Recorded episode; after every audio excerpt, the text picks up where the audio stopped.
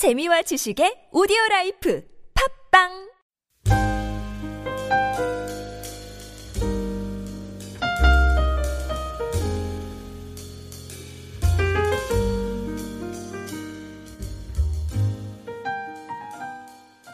사도 베드로는 고난 가운데 있는 소아시아의 많은 성도들과 교회들 향해서 예수 그리스도의 다시 오심을 기억하며 마지막까지 주의 은혜를 소망하는 자가 주님의 복을 받는다고 말씀하고 있습니다.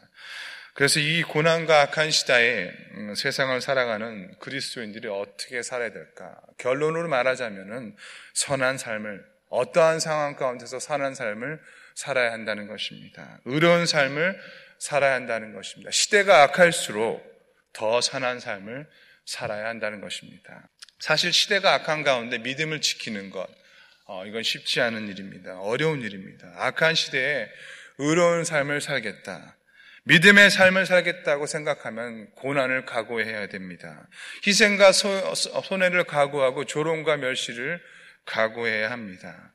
그래서 사도 바울은 디모데에게 편지를 써서 우리가 경건하게 살고자 하는 사람은 핍박을 받는다고 말했던 것처럼 어느 시대나 마찬가지입니다. 어느 상황이나 마찬가지입니다.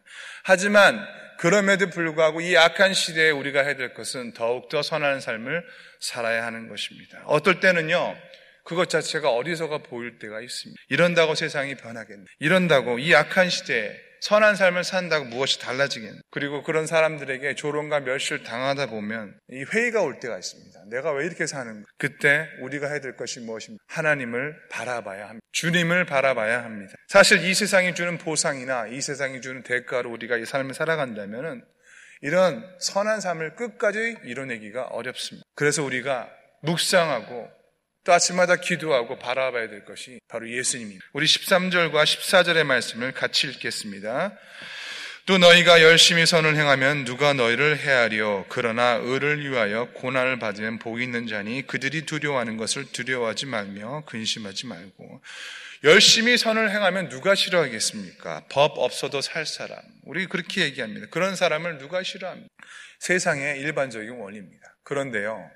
참 세상은 일반적인 원리와 반대로 갈 때가 많이 있습니다. 오히려 열심히 선을 행하고 의를 행하는 사람들이 억울한 일을 당하고 멸시를 당하고 핍박을 당하고 이 한국의 왕따 문화가 굉장히 이렇게 많이 있는 것 같아요. 그래서 청소년들이 왕따를 당하고 좀 어려우면 쉽게 자살을 한다고 합니다. 마찬가지죠. 어른들도 뭐 SNS나 뭐 댓글 같은 것 이런 걸 이렇게 보고 들으면은 사실 그 마음을 감당하기가 어렵습니다. 힘듭니다. 왜 이렇게 나쁜 일이 나한테 일어나는가?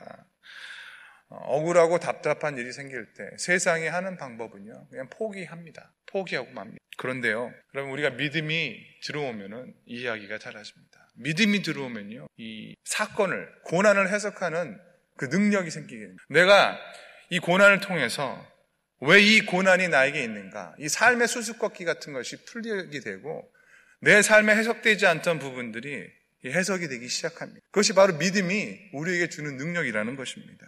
믿음을 통해서 그것이 일어난다는 것입니다.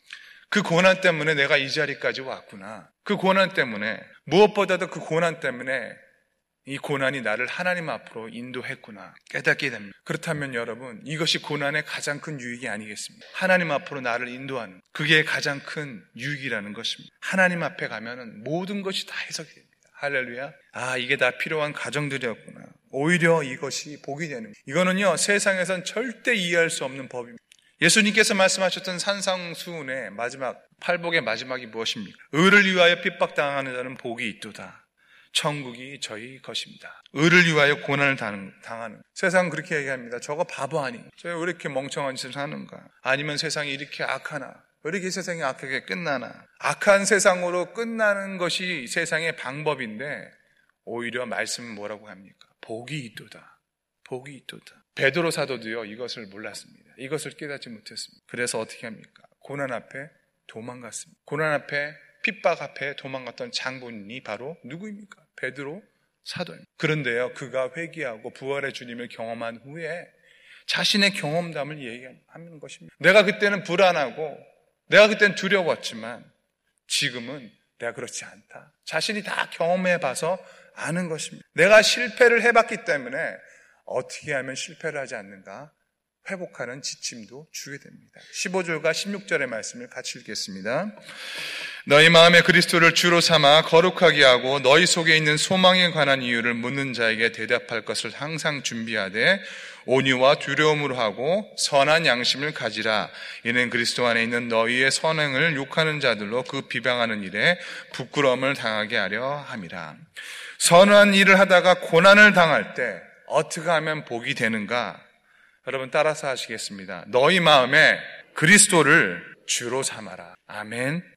베드로 사도는 자신의 실패를 고백합니다. 스스로 주는 그리스도시요 살아계신 하나님의 아들이라고 고백했지만 입술로는 고백했지만 정작 그 마음 속에서는 예수님을 주로 모신 것이 아니었던 것입니다. 주인을 삼지 못했기 때문에 무너진 것입니다. 예수 그리스도를 내 마음의 주인으로 모시고 예수 그리스도를 내 마음에 뿐만 아니라 이 세상의 주인으로 모시고 모든 것이 예수님의 손에 있습니다. 모든 것이 예수님께 달려 있습니다. 라고 무장했다면 마음속으로 무장했다면 아마도 그 조그마한 계집종 앞에서 그렇게 허망하게 무너지지 않았을 것입니다. 비록 예수님께서 지금 십자가를 지고 계속 가시지만 그럼에도 불구하고 예수님께서는 여전히 이 세상을 통치하신다. 여전히 이 세상을 다스리고 계신다. 예수님께서 이 모든 상황을 주관하고 계신다는 그 믿음을 가졌다면 그렇게 무너지지 않았을 것입니다. 그런데 그 믿음이 힘없이 십자가 앞에서 끌려가신 모습을 보면서 예수님의 권능, 예수님의 능력, 그 모든 것을 다 잃어버린 것이라고 착각한 것입니다. 그래서 다 무너진 베드로 사도는요 철저하게 베드로 전서에서 자신의 고백을 하는 것입니다. 그렇습니다. 나도 이전에 소망이 다 무너졌던 사람입니다. 예수님도 체포되고 십자가에 매달려서 내 소망도 다 끝난 줄 알았습니다. 그러나 그렇지 않습니다. 예수님이 십자가를 지셨지만 부활하심으로 말미암아 우리의 영원히 영원한 소망이 되신 것처럼 고난 당하는 우리들에게도 예수님은 영원한 소망이 되십니다. 할렐루야. 여러분 그것이 확실한 소망입니다. 부활이 되신 것입니다. 고난당하시고 죽으시고 부활하신 예수님. 지금도 살아계시고 통치하시는 예수님. 그 주님이 다스리고 계시기에 우리가 어떤 상황에서도 넉넉하게 이길 수 있다는 것입니다. 그래서 예수님께서 요한복음 16장 33절에 너희가 핍박을 당하고 환란을 당하라. 뭐라고 말합니까? 담대하. 내가 세상을 이기한. 내가 세상을 이기었노라. 주님이 승리하신 이것이 우리의 소망이 됩니다. 어떤 고난이 올지라도 교회가 어떤 믿음의 고난이 올지라도 예수님이 승리하셨다. 승리하신 그분이 우리 안에 있기 때문에 우리도 승리할 것이다. 여러분 흔들리면 안 됩니다. 그때까지 고난의 때에 끝까지 선을 행하고 믿음을 지키는 것 쉽지 않습니다. 그러나 그때 더 조심하고 악을 악으로 갚지 말고 끝까지 선으로 악을 이기는 여러분이 되시길 예수님 이름으로 축원드립니다. 그 대표적인 케이스가 바로 예수님 아니시겠습니까? 우리의 모습을 보여주신 예수님. 선을 행하면서 고난을 당하는 것. 그것이 바로 십자가의 길 아니겠습니까? 그런데 이렇게 선을 행하다가 고난을 당하는 것. 이게 어리석은이냐? 절대 그렇지 않습니까? 절대 그렇지 않다는 것입니다. 어떨 때 우리는요, 그런 생각합니다. 가치 없는 일에, 가치 없는 사람을 위해서 왜 가치 있는 사람이 왜 선한 일을 하다가 죽어야 되는가? 하지만 여러분 의인이 불의한 자를 대신하고 그리고 그리스도께서 죄인인 우리를 위하여 영원한 그 죄를 담당하셨기 때문에 우리가 이 자리에 와 있는 것입니다. 때로 그런 이야기를 합니다. 아, 이건 예수님이니까 그렇게 하겠지. 근데 절대 그렇지 않습니다. 어떠한 상황에서 절망하지 않고 분노하지 않고 축복한 사람, 고난 속에 축복한 사람이 또 있습니다. 사도행전 7장에 나오는 스테반 집사입니다. 스테반 집사. 스테반이 순교할 때 돌을 던지고 비판하고 자신을 향해서 욕하는 그 자들보다 스테반은 더 당당했습니다. 그 얼굴은 천사처럼 빛났습니다. 그리고 죽어가면서 예수님과 똑같은 고백, 주여, 저들이 하는 죄, 저들이 알지 못합니다. 내 영혼을 받아 주시옵소서. 여러분, 그때 충격을 받은 사람이 누구죠? 바로 바울입니다. 그때 그 모습을 보고 충격을 받은 사람. 도대체 저런 소망, 저런 믿음, 그것이 어디서 나오는가? 그 소망은 예수님이 살아계시다. 다른 사람은 아무것도 본 것이 없지만 스테반은 하늘이 열리고 보좌 우편에 서서 그 영광 중에 계신 예수님을 바라본 것입니다. 그 예수님을 주로 삼아 그 예수님을 소망으로 삼으니까 그는 순교의 현장 속에서 천사처럼 빛나는 얼굴을 하면서 담대하게 죽을 수 있었던 것입니다. 여러분,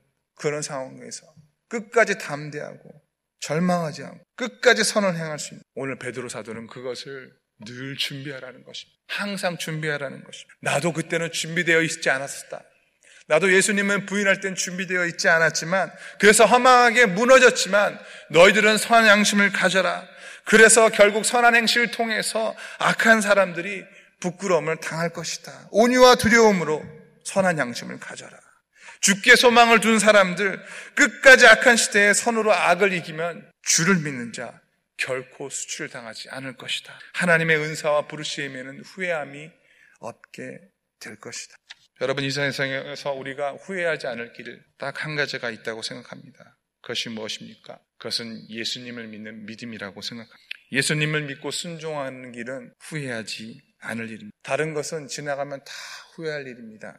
자식한테 심지어 자식한테도 심는 것 제가 뭐 여러분 여기 계신 분들한테는 뭐 그런 일이 없겠죠. 근데 어떤 분들은 오셔서 그런 이야기 할 때가 있습니다. 내가 자식한테 했던 거 다 쓸데없구나, 후회하구나, 이런 후회를 할 때가 많이 있습니다. 그 많이 봤습니다.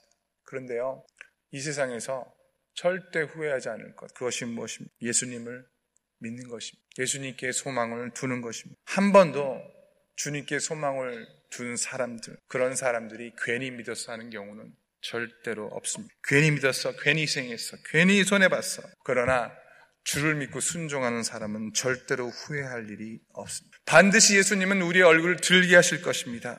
수치를 당하지 않게 할 것입니다. 그래서 오늘 17절에 오늘 말씀의 핵심이자 결론이 나옵니다. 우리 같이 읽겠습니다. 같이 읽겠습니다. 시작. 선을 행함으로 고난받는 것이 하나님의 뜻일지 악을 행함으로 고난을 받는 것보다 나으니라.